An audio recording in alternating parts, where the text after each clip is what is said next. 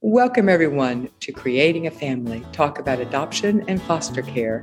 As you probably know by this point, I'm Dawn Davenport. I'm both the host of the show as well as the director of creatingafamily.org.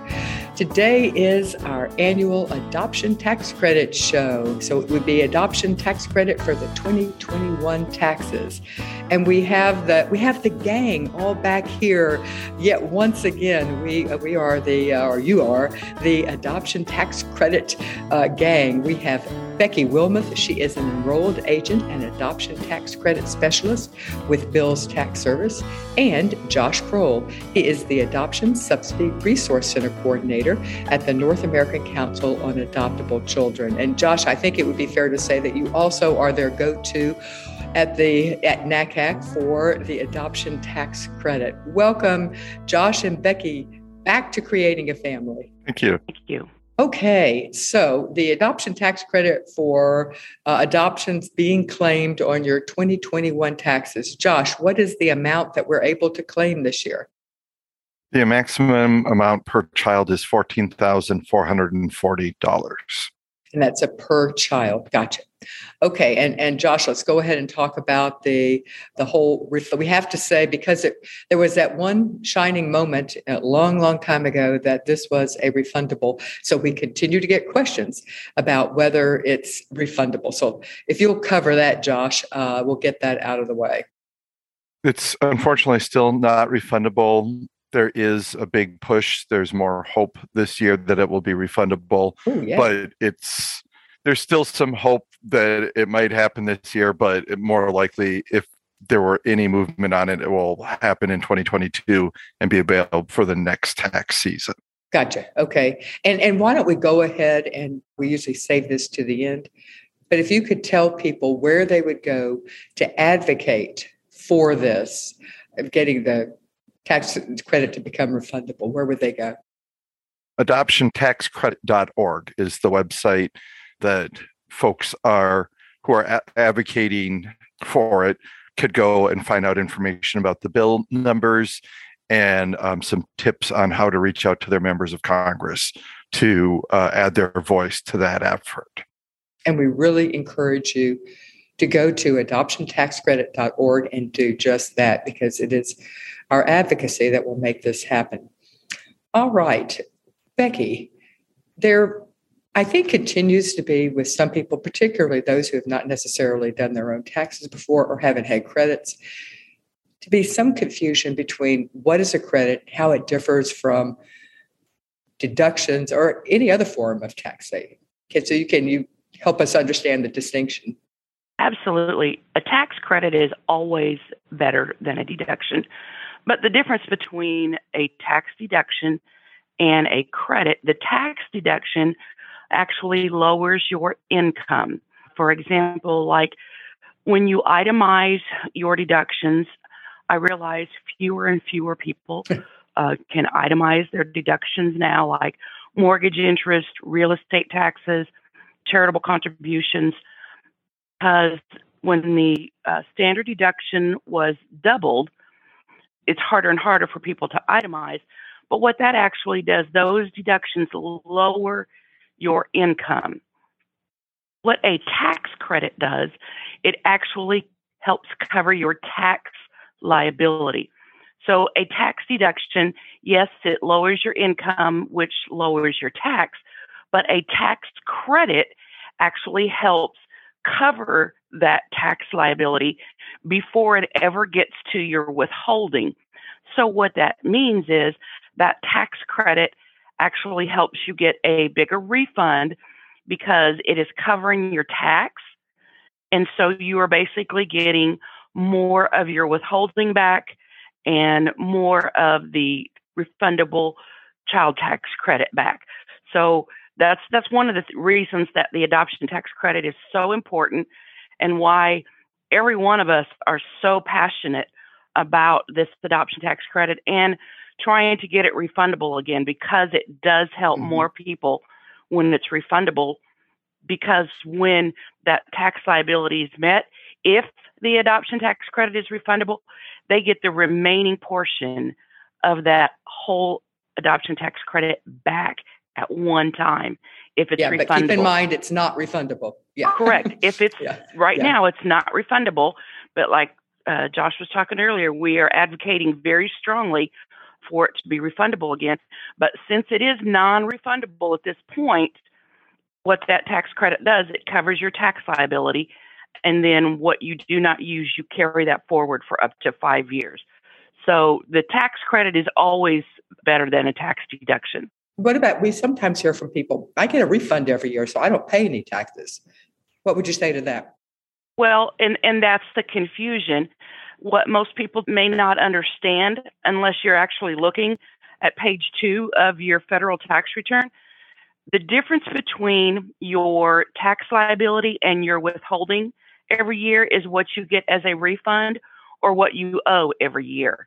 So they may have tax liability and not realize it because that tax liability is being covered either by the child tax credit or by their withholding. So even even though they get a refund, you know, they they probably have tax liability. Josh, some people don't have tax liability for various reasons. So is there any reason for those people to apply for the federal income taxes? Yes, because the credit has a six year, it's a total of six years to you. It's uh, the year you're claiming the credit, which for most adoptions is the year it's finalized, but you have up to five additional years to use it. So if the the adoption tax credit either becomes refundable or their financial circumstances change, then claiming the credit has it on the record and they wouldn't have to go back to amend their return to establish it.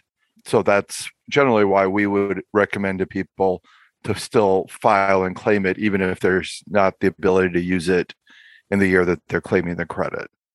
Okay, so Josh, what type of adoptions are included, and I guess also which ones are excluded from the adoption tax credit?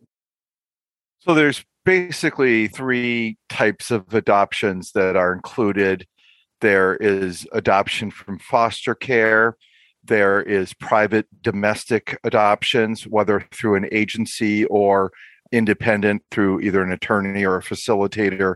And then there's international adoptions. Any of those apply. And I want to really stress as more and more kin are adopting, being related to the child does not exclude you. So if you're a grandparent, an uncle, a cousin, even sometimes siblings adopting the child, that does not exclude you. The only people that are excluded is folks adopting, doing step parent adoptions. That is adopting your spouse's child. If you are an unmarried couple and you're adopting your partner who you're not married to's child, that would still be eligible. So, unmarried second parent adopts. Uh, so, if you're unmarried but you are adopting your partner's child, that is included. But if you're married and adopting your partner or your spouse's child, that is not included? Correct. Okay. What about same sex partners and second parent adoptions? Josh, I'll go ahead and keep this one with you. It, it all depends, married or not. Okay.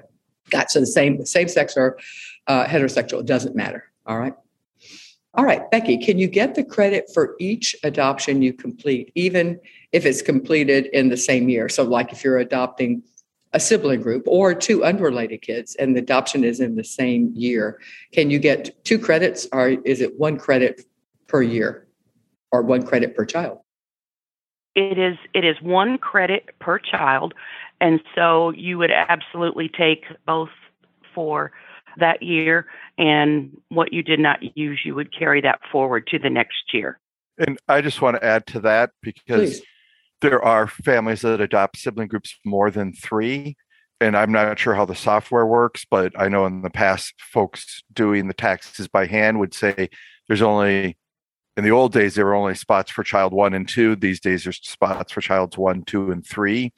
If you're adopting four, you fill out another form 8839 to claim that fourth child and claim the credit for that fourth child. And it's that's in the instruction. So don't if you're adopting more than a sibling group of three still take it for each child just it's a little more work okay excellent that's a good point because we do see people adopting sibling groups four five sometimes even more All right.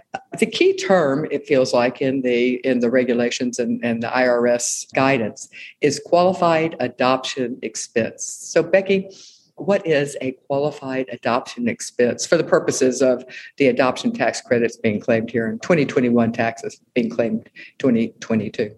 For for IRS regulations, it is any necessary and reasonable expenses uh, directly related to the adoption of the eligible child.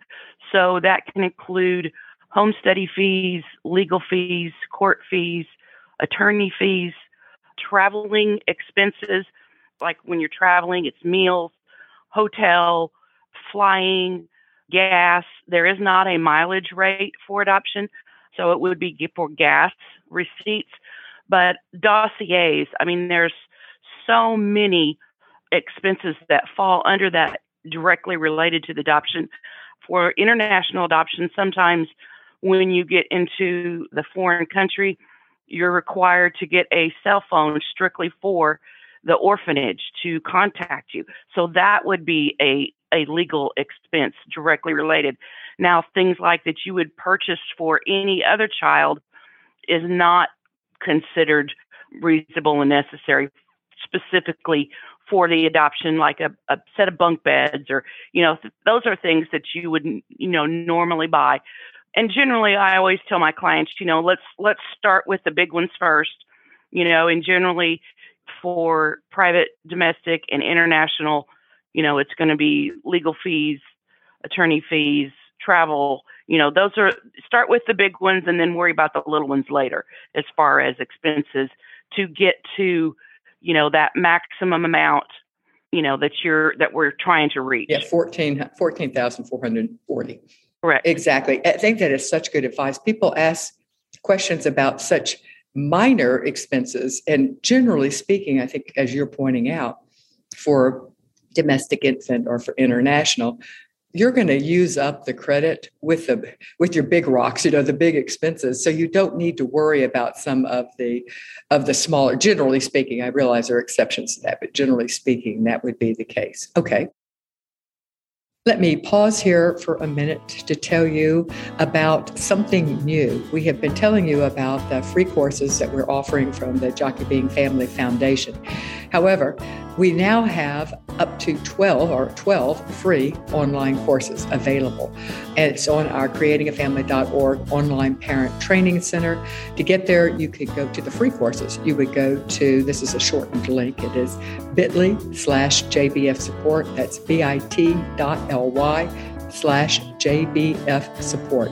When you go there, the, the coupon code on the page, but it will automatically, when you go to, when you put it in your checkout, the coupon code will automatically apply and you will get the course for free. So check out the 12 new courses. All right. Now, Josh, one of the, the one of the more confusing things about the adoption tax credit is the distinctions on when you can claim it, depending on the type of adoption that you're doing. So let's start with uh, domestic infant adoption. When can you claim the adoption tax credit? For a domestic infant adoption or, or private, I would say there are some domestic privates that aren't infant adoptions. Good point. That you can claim the credit. You're actually supposed to claim the credit the year after you pay the expense if it is not final or the year the expense is paid if it is final. So let's say I started the adoption process in 2019, or let's say 2020. I started the adoption process in 2020. I just got placed with the child. I'm going to finalize in 2022. Whatever I paid in 2020, I will take on my 2021 taxes. And then in 2022, whatever I paid in both the year 2021 and 22, because that's the year I'm finalizing, I'll take on my 2022 taxes, plus if I have any carry forward from the amount I claimed on my 2021 taxes. Okay. Now, how does that differ with international adoptions? International adoptions must be final. There is some flexibility on when it's considered final. If it's final in country, um, you can take it that year. If you have to uh, finalize back in the US, you can also choose that year if it ends up being tax favorable. And most often that would be for a family that's close to over income or over income one year, but not the other year in choosing which to use. What about if families choose uh, to readopt? The, the adoption was finalized in the country, but for various reasons, maybe they want to have a U.S. paperwork showing, so they readopt, or they want to have a birth certificate or whatever. That's that's the flexibility that the IRS has allowed.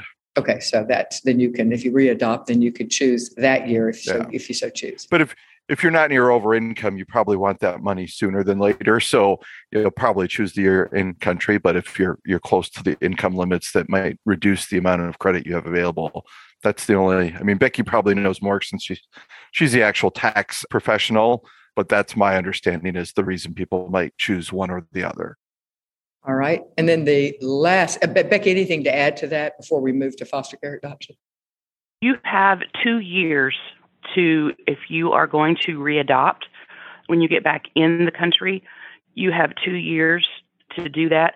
But you have to choose, you know, you can't take the adoption tax credit and then decide, oh, well, we're going to readopt and then, you know, take the additional. You have to make that distinction before.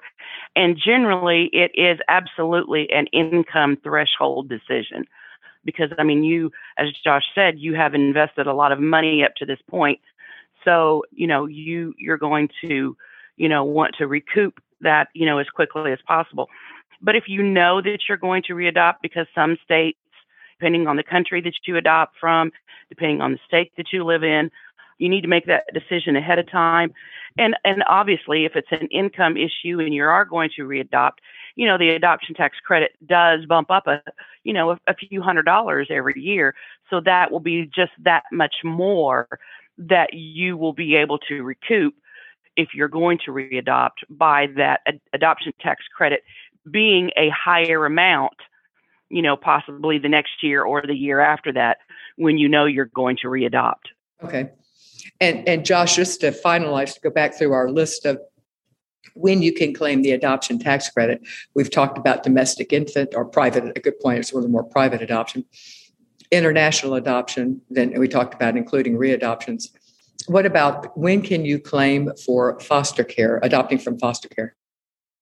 So, what we haven't talked about in the qualified adoption expense part and, and factors into the timing issue for foster care adoptions, most foster care adoptions don't have much, if any, mm-hmm. qualified adoption expenses that the the prospective adoptive parent are paying. So what happens if that child receives adoption assistance or adoption subsidy or for the folks in washington state adoption support?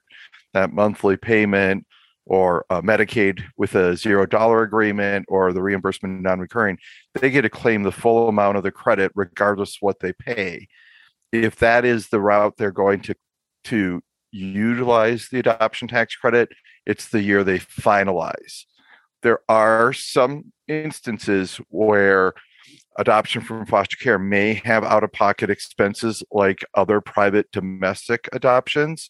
And in those cases, if they have those expenses before finalization, they would claim those expenses the year after they pay them.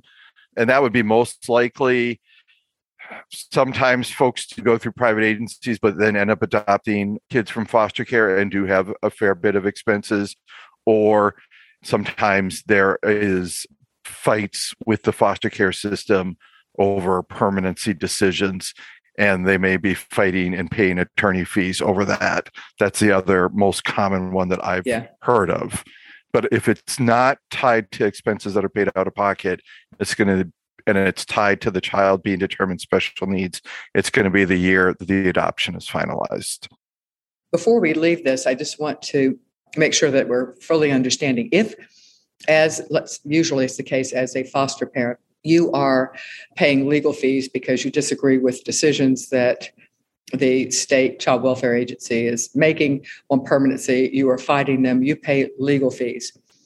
Becky, are those legal fees a qualified adoption expense for the purposes of the adoption tax credit? Yes, they are. Generally, they, you know, do not add up to the amount, um, the maximum amount that the foster care adoptions are qualified for if they have that subsidy agreement. So they would still qualify for the full amount of the credit. So they obviously would want to take that rather than just the legal fees if they are less. But something that I, I want to make very, very clear, and I've seen this a lot, is sometimes people think that, oh, well, I had expenses, you know, concerning like this situation where they had maybe some legal fees or something along the way that are quite a bit less than the maximum amount that they actually qualify for, they think, well, oh, that well, that's all that I qualify for. That is not the case at all. And so, you know, no matter if you do your own taxes or somebody else does your taxes, and if somebody tells you you don't qualify for that full amount, find somebody else because I've seen it time and time again where families have actually qualified for the full amount of the adoption tax credit because they have that subsidy agreement with the state for uh, the foster child that they adopted, and maybe they did have a thousand or two thousand in expenses, you know, along the way.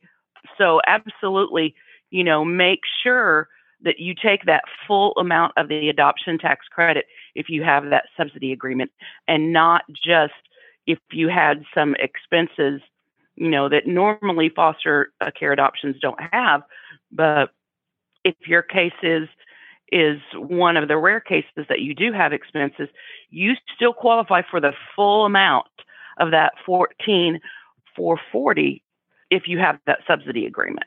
Okay, we're kind of talking around it, so let's just hit it hit it head on. So, what Becky, what is the distinction? How are adoptions from foster care treated differently under the adoption tax credit than other types of adoptions? Well, what qualifies them for the full amount of credit is that subsidy agreement. It's it's called different things in different states. Josh and I both deal, you know, with with a lot of different states, you know, on a daily basis. So, you know, different states call it different things, but it basically means that either you are receiving a subsidy payment every month because the child is declared special needs. And what you and I consider special needs and what the IRS considers special needs is two complete different things. Yes. The IRS considers hard to place without a subsidy agreement. And so that could be the monthly payment, that could be medical, it could be daycare. I mean, there's there's all all different things that can be tied up in that subsidy agreement. So if you have that subsidy agreement with the state, whatever state that you're in. For example, Illinois calls it adoption assistance eligibility determination. Okay. But the English version of that is the subsidy agreement that you sign with the state when the adoption's final. So, because the child is hard to place without that subsidy agreement. So, in the simple down version of all of that, if you have that agreement with the state when that adoption is final, out of the foster care system, you qualify for the full amount of the credit. So, but as I said, the IRS, that subsidy agreement, if it's a foster care adoption, that subsidy agreement and that final judgment of adoption is what qualifies you for the full amount of that adoption tax credit.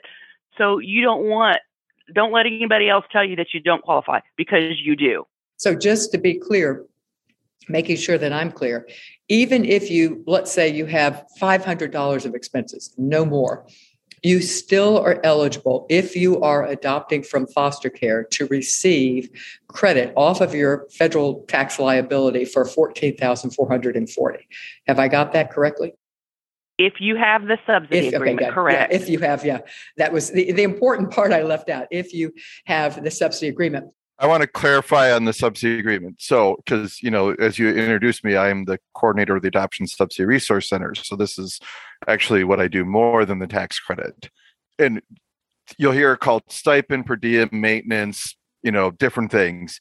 But it had the adoption assistance agreement has to have at least one of three things: either the monthly payment, Medicaid, or the reimbursement of non-recurring adoption expenses if the state does one of those three things, that is enough. Now, unfortunately, fortunately, there's some states that do zero dollar agreements. I'm in Minnesota. We do zero dollar agreements, but Medicaid comes with that. That would qualify. Many states do zero dollar agreements because they're young kids. They don't have diagnosis, but they're at risk. And that's a great thing. But like there's one state, Georgia, that does zero dollar agreements, but they don't give them the Medicaid or the reimbursement. That will not qualify. We've had that conversation with the IRS before, but most states will provide at least the Medicaid or the non recurring adoption expenses to qualify. And you know, if you have subsidy questions, I'm I'm that guy also. So yeah, you I just wanted to guy. absolutely. Yeah, just want to clarify that. So oh, and the one other thing to clarify, sorry, as I got on one hobby horse, is there are some, not often, but there are sometimes private agency private domestic adoptions where it's not from foster care, where the child can receive adoption assistance, they will also qualify for the full amount, regardless of expenses they paid. Okay, so if and that's isn't that a fairly unusual scenario or not, uh, as far as getting the child to qualify for a subsidy if they have not if they're not in in foster care? I'm usually the person who gets those questions, so I probably think it's more common than it really is. yeah, that's a valid point. yeah, uh, yeah. Okay, we and we have to say this because we get this question every year. Josh, I've if somebody has adopted a child with special needs and it's an international adoption. The child clearly has special needs, has medical needs, emotional needs, whatever. Does that uh, does that uh, does that make that child eligible for the special needs criteria under the adoption tax credit? And that is that they would get the could they get the full subsidy regardless of their expenses? You meant the full tax credit. So, yeah, tax credit. Yes, thank you. So, a couple things I'm going to throw in here. First, the answer is no. Um, in law, international adoptions by law cannot be considered special needs for the federal adoption tax credit. For folks, both private, domestic, and international, who are thinking along that route, and it is a common question, it doesn't do anything more than let you max out. And most international adoption, I've never heard of an international adoption recently that costs less than exactly you know, 15,000. yeah. So it, it wouldn't change the reality generally for them. So it's one of those things that it's like, even if you could, it probably wouldn't change the end result. So don't sweat it. Yeah. For exactly. private domestic, it really is that subsidy determination. Without that, you could be adopting privately a child that's, you know, cerebral palsy, Down syndrome, clearly has a disability.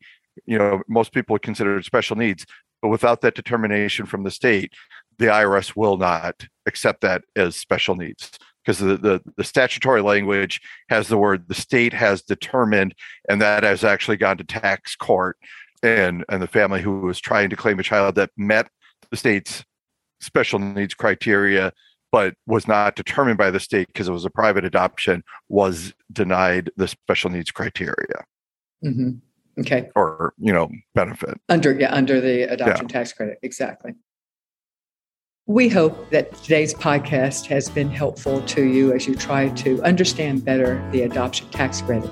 If so, would you please tell a friend that you learned about this on the creatingafamily.org podcast? We get most of our new subscribers from word of mouth, and we could really use the words coming from your mouth to help us. Thank you so much.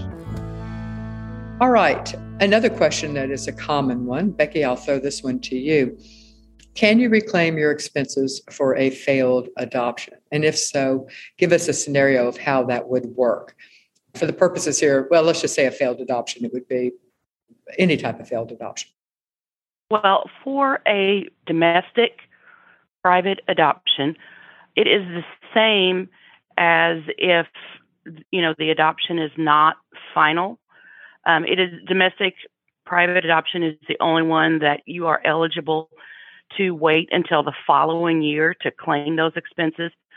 So, for example, um, you had a failed adoption in 2020 and you paid those expenses in 2020, you would be able to claim those on your 2021 tax return that everybody's getting ready to do here in just a few short weeks. It's going to start so and, and what happens is when you claim those failed expenses, whatever credit that you receive from those failed um, adoption expenses, and then you have a successful one, the amount of the credit that you receive on those failed adoption expenses, you would deduct that from the successful adoption that you have after that, and then you would basically uh, start over with the amount that you're eligible to claim.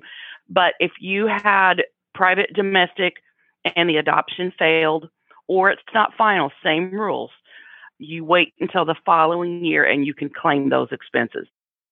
Okay, let me make sure I'm understanding this. If you applied, let's say you're doing a domestic private adoption, you apply, you're, you're matched, you've paid uh, birth mom expenses, you pay other, you've had travel costs, whatever. So you've incurred expenses.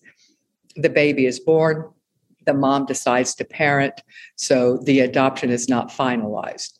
Those expenses you have incurred would be how would they be treated with and then the following year you or later that year you uh, uh, you get matched again this time the mom decides to place and so you have a successful finalized adoption do all the expenses for the first failed match and the, the and then the final one. Are they all lumped together to be applied for one adoption tax credit? Is that how that would work? Yes that is. Everything except birth mother expenses. Birth mother expenses do not qualify as adoption expenses because it violates federal and state law. So you know if it is if it does happen in the same year for example you would combine those as as if it was one. And if it happens in separate years, you don't get two credits. You don't get a uh, 14440 for for the failed one and then the following year 14440 for the successful adoption is that correct that is correct so if you if you file you know the prior year for expenses you you had paid in a previous year whatever expenses, whatever credit amount that you received for that failed adoption, you would then deduct that from the successful one. Gotcha. If it's the following year. What happens if you have a failed adoption? You claim the expenses and you never have a successful, let's say you just decide to not adopt. What happens then? Nothing. Can you claim your can you claim the let's say you were out 14 440 can you claim that? Yes you can. So up to whatever that maximum amount is that year that is the maximum amount that you would be able to claim. Even if you never have a final even though if you never have it right. Okay. That is right. If you never have a successful one after that whatever that year is that you claim you can claim those up to the maximum amount. So let's say you had a failed adoption and it was 5000 one year and then you had another failed adoption and it was another 5000 and you see where I'm going with this? Whatever whenever you hit that maximum amount that's where it stops. Excellent. Let's see. So josh what income level how, where do you start? Is the 14440 at some point does it start reducing based on income level?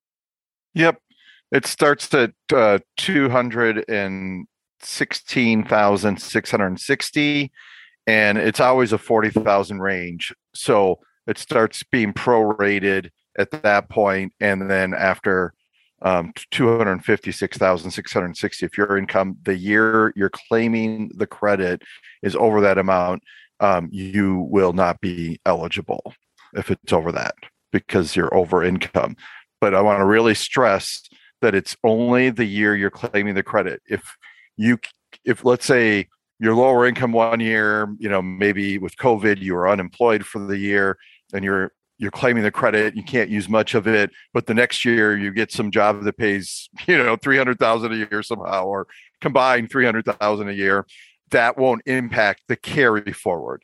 It's only in the year you're claiming credit that the income test matters. All right, let's talk about self employment tax. Um, Becky, will the adoption tax credit offset self employment tax, or can it only be used to offset federal income tax liability? Since the adoption tax credit is non refundable at this point, There are some things that it does not cover. Self employment tax is not covered.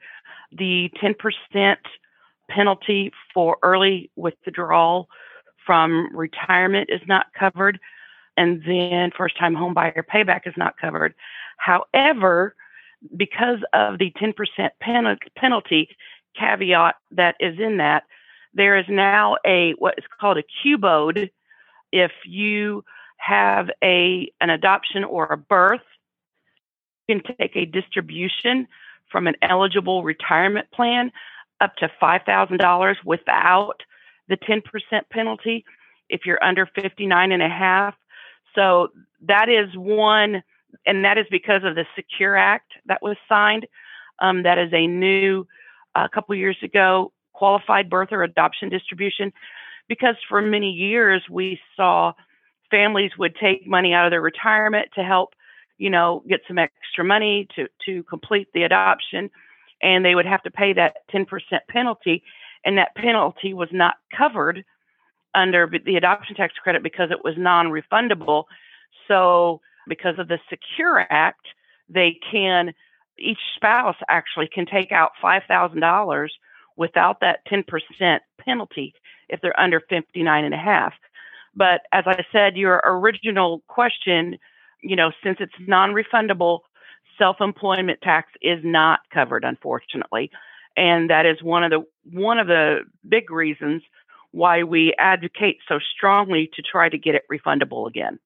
So self-employment tax would be covered if it becomes refundable again. Okay, gotcha. And thank you for uh, sharing that about the Secure Act and how that applies. Okay, uh, another thing to consider is if you receive employee benefits, many companies, unfortunately, we see an increase, and we hope to continue to see an increase in companies that offer adoption benefits for their employees. So, Josh, how do employee adoption benefits work in with the adoption tax credit? There is a portion of the adoption tax credit form 8839 for exclusions. So what would happen is let's say your employer gives you uh, a $5,000 benefit, it shows up on your W 2, you would exclude that benefit from your income. It interacts with the adoption tax credit in terms of it is used qualified adoption expenses for private domestic or international are applied to the exclusion first and then the remainder to the adoption tax credit. So if I had $5,000 from my employer and I'm, let's say I found a private domestic adoption of, that cost me 16,000, I would exclude 5,000 and then I would, would only have 11,000 available for the adoption tax credit because my total cost was 16,000. For special needs adoptions, the employer has to have such a program they do not have to pay disbursement out of it. You don't actually have to receive money from the employer. But you, if it's special needs, if you get that adoption assistance, you get to claim an exclusion of 14,440 in that case. And then that makes sense because basically what they're saying is that you get that regardless of expenses. Yeah. Okay. Becky, how does all this fit in with the child tax credit? First of all, if you adopt, can you still get the child tax credit? And how does the timing work, or is it completely just totally unrelated? Well, the key for the child tax credit is the Social Security number. You absolutely qualify for the child tax credit and the adoption tax credit, which for 2021, the child tax credit was made fully refundable, which normally 600 of it is non-refundable and 1400 of it was refundable, you know, for the maximum amount of 2000. Well, for 2021, for under 6 years of age, it was it's $3600 and for 6 to age 17 is $3000 and they're both fully refundable. But the key to all of that is social security number. You cannot receive a child tax credit with an ATIN, adoption taxpayer identification number. You have to have a social security number in order to claim the child tax credit. And one of the things that we have seen because of adoption, you know, you know, within the last two years, because of the stimulus payments, people have not qualified because they did not have the Social Security number by the due date of the tax return. So that's one of the reasons I always, always, always recommend that if you don't have the Social Security number yet, to file an extension and wait for that Social Security number because you know you lose quite a bit if you don't have that Social Security number. You lose the child tax credit because with the ATIN you can only claim the other the $500 other dependent credit and the adoption tax credit. But with the Social Security number is worth waiting for because you can claim the child tax credit and the adoption tax credit. And so the Social Security number is the whole key to to all of this, you know, the last 2 years with the child tax credit, with the advanced child tax credit payments that people received this year from a monthly basis from July to today, December the 15th, you know, unless they went on the IRS child tax credit portal and opted out of it. So they they would receive unless they opted out, they would receive half of the child tax credit in advance. So therefore, when this is all reconciled on their 2021 tax return that they will do, you know, after the first of the year. So if they received, you know, half of that in advance, that means half of their child tax credit is going to be cut in half when they do their tax return. So the the biggest issue, like I said, is you know if you don't have that Social Security number yet, file an extension. Wait on that Social Security number because that's the key to to the stimulus payments. It's the key to the child tax credit. It's the key to to to a lot of credits. That makes sense. And and I don't know what, but for a while there, we were hearing that people were waiting really long to get their child's social security number. That may have picked up in recent months. It has improved. Oh, good, good. There, yeah, there for a while it was, you know, because so many Social Security Administration was shut down, the IRS right. was shut down. That's why they are still at least six to nine. The IRS is still six to nine months behind on everything because everything was shut down and because they were working on stimulus payments, not on return. Gotcha. Yeah. Um, so we were hearing from people that they couldn't, they just simply couldn't get. They filed everything, but were, were waiting and waiting. But I'm glad to hear that has improved. All right, Becky, I always throw this question to you. What type of documentation do families need for their adoption tax credit? And, and should it be submitted when you submit your taxes? Well, thankfully, now, the last several years, the Form 8839 can now be electronically filed with your return. So documentation is not required to be sent in.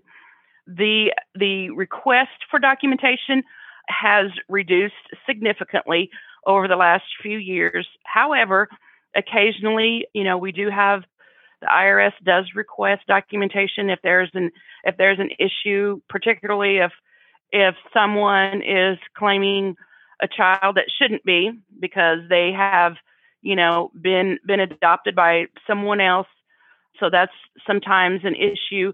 But for we'll we'll, we'll start with all of adoptions. For I always recommend that you get a big manila envelope, mark it IRS documentation. That way, in the event that you do get a letter from the IRS requesting more documentation, don't panic. You know, you've already got that documentation in that envelope ready to go. You will need to keep in that envelope if the IRS requests more documentation.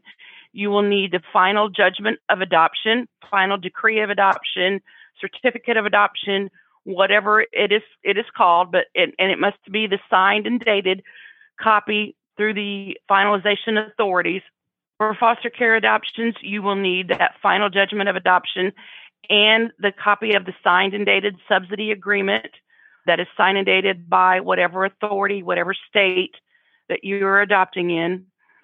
For all adoptions other than foster, you will need the final judgment of adoption the home study placement agreements. All those, you know, again, must be signed by the authorities. And then for domestic, private, and for international adoption, you will need documentation of all the paid qualified expenses. And like I said, for for all adoptions, the you know you those have to be signed by authorities. The IRS will not accept the home study placement agreement or the judgment of adoption or the subsidy eligibility agreement without those being signed by the authorities. And one thing that I also highly recommend, along with putting these in a manila envelope so you have them in one spot, you know, make sure you come home with those things because in the past that's kind of been an issue. Sometimes families may not come home with the right documentation or they may not understand what the IRS is requesting. Yes. So that's the important thing is and if they request documentation, don't ever send the originals. Always send good copies. And whoever is the primary taxpayer on the tax return, put their social security number in red Sharpie at the top of every single page.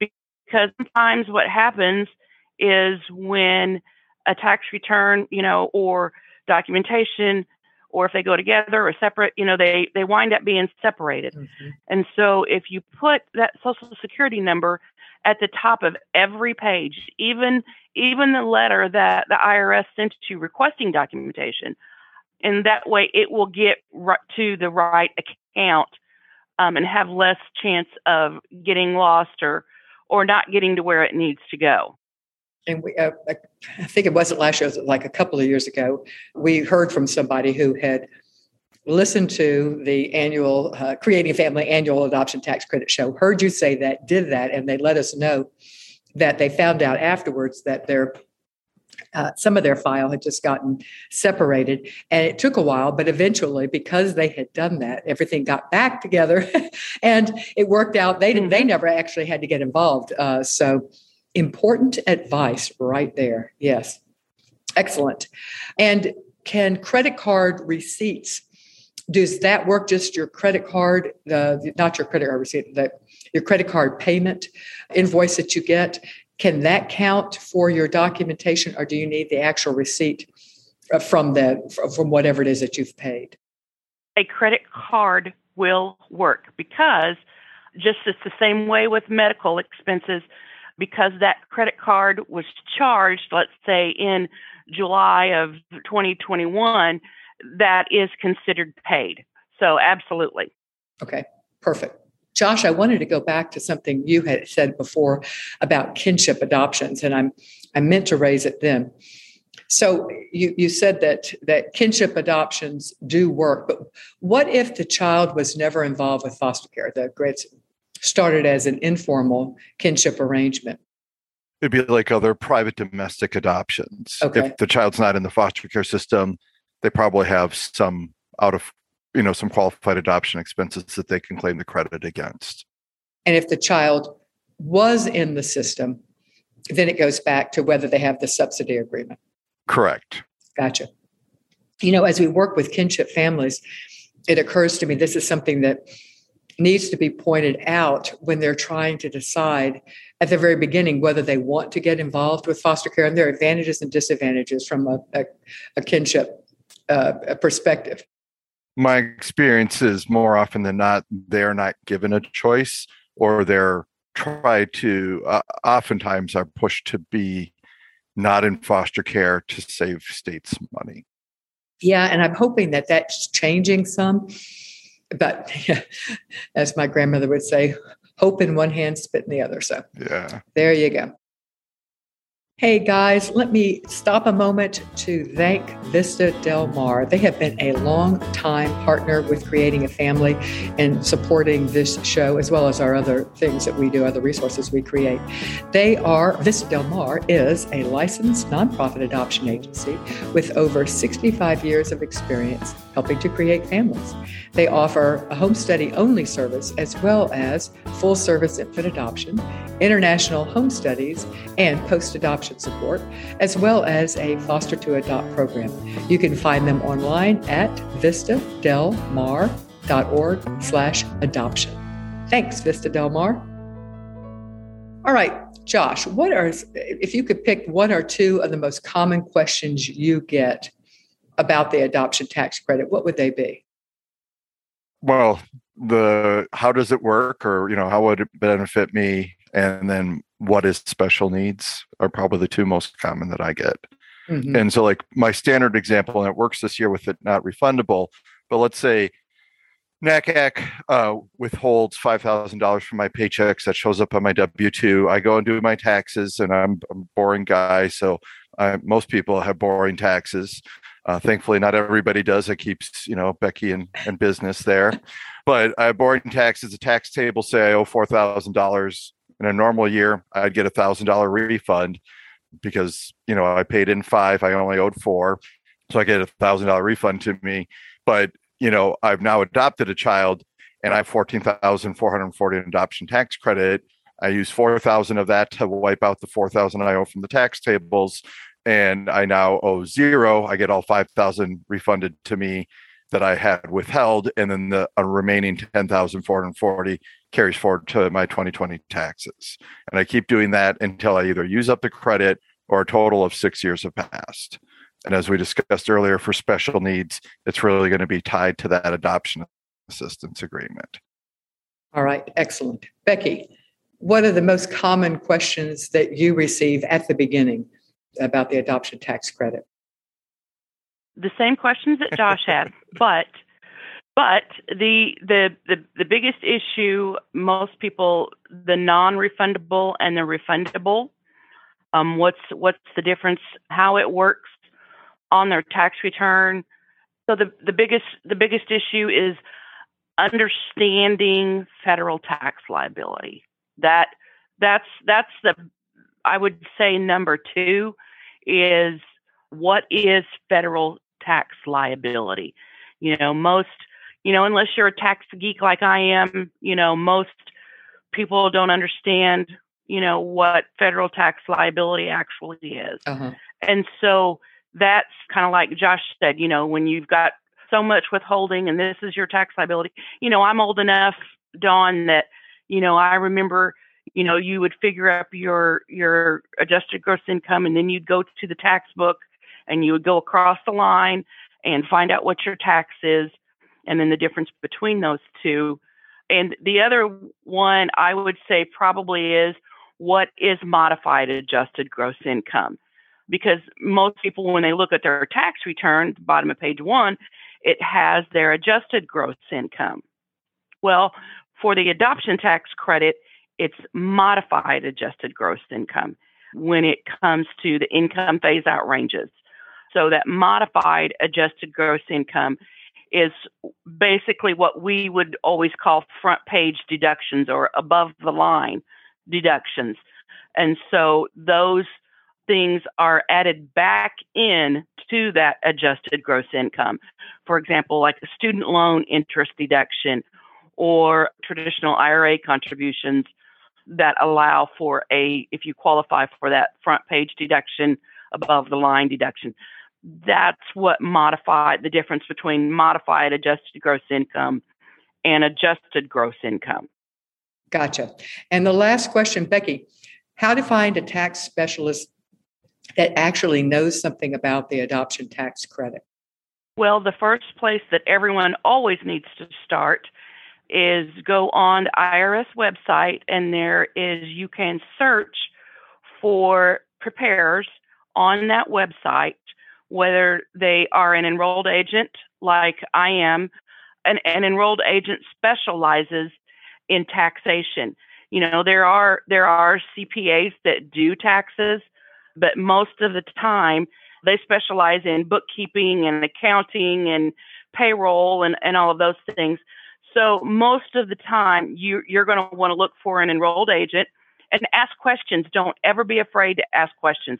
How many adoption tax credit returns do you do a year? How, you know, how many cases have you won against the IRS? You know, do, you know, do you know the ins and outs? So you know, it's it's important. Don't ever be afraid to ask questions.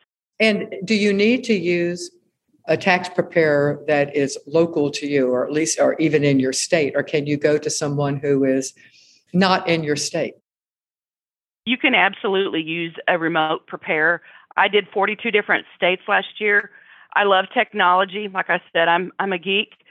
So, you know, we have a secure portal and and most tax preparation places, you know, do have secure portals now.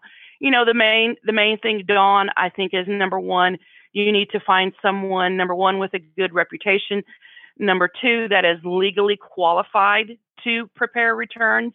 You know, the IRS in the past few years has worked very diligently trying to find what we would call ghost preparers, where they would prepare a return, but they wouldn't sign their name to it.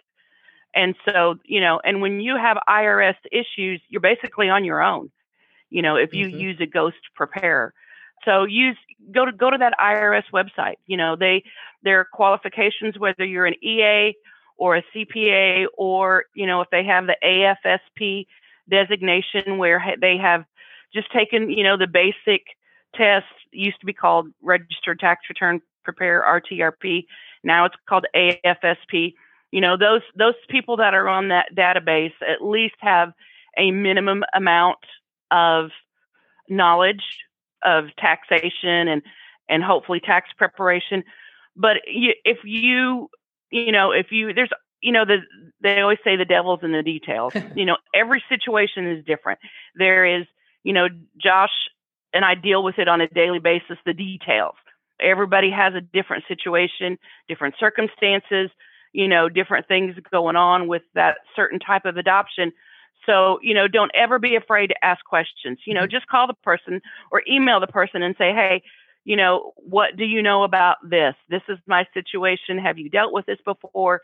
You know, and if, you know, I've I've had clients that have said, you know, well, everybody told me that I didn't qualify for the adoption tax credit. And I talked to them less than 20 minutes and I knew that they qual not only did they qualify for the adoption tax credit, they qualified for the full amount of the adoption tax credit. And we went back and amended three years of returns and got them back $46,000. So, you know, don't ever be afraid to ask questions if they tell you, especially if they tell you you don't qualify, when every adoption qualifies, but the adoption of a stepchild. So, you know, ask questions. Okay. Excellent. Good advice across life, actually. Ask questions. All right. One last plug for adoptiontaxcredit.org. Very important for those of us who are advocating for to make this tax credit refundable please go it's an easy site to navigate adoptiontaxcredit.org josh last word goes to you all right so one you don't if you do your own taxes you don't have to hire someone if you're worried about calculating modified adjusted gross income, software will do that for you. If you do hire someone and they don't understand special needs adoption, you need to tell them to look at the instructions, specifically line one, column D, example one, and line five, special needs adoption. If they don't understand them, take Becky's advice from earlier, find someone else. But you, you if you do your own taxes, you don't necessarily have to hire someone for this credit. Yeah, it's a very yeah. good point. That's a very good point. All right, excellent. Thank you so much, Josh Kroll and Becky Wilmoth, for being with us to talk about the adoption tax credit. It is the appropriate time of year. Thank you very much, guys. And to everyone else, thanks for joining us, and I will see you next week.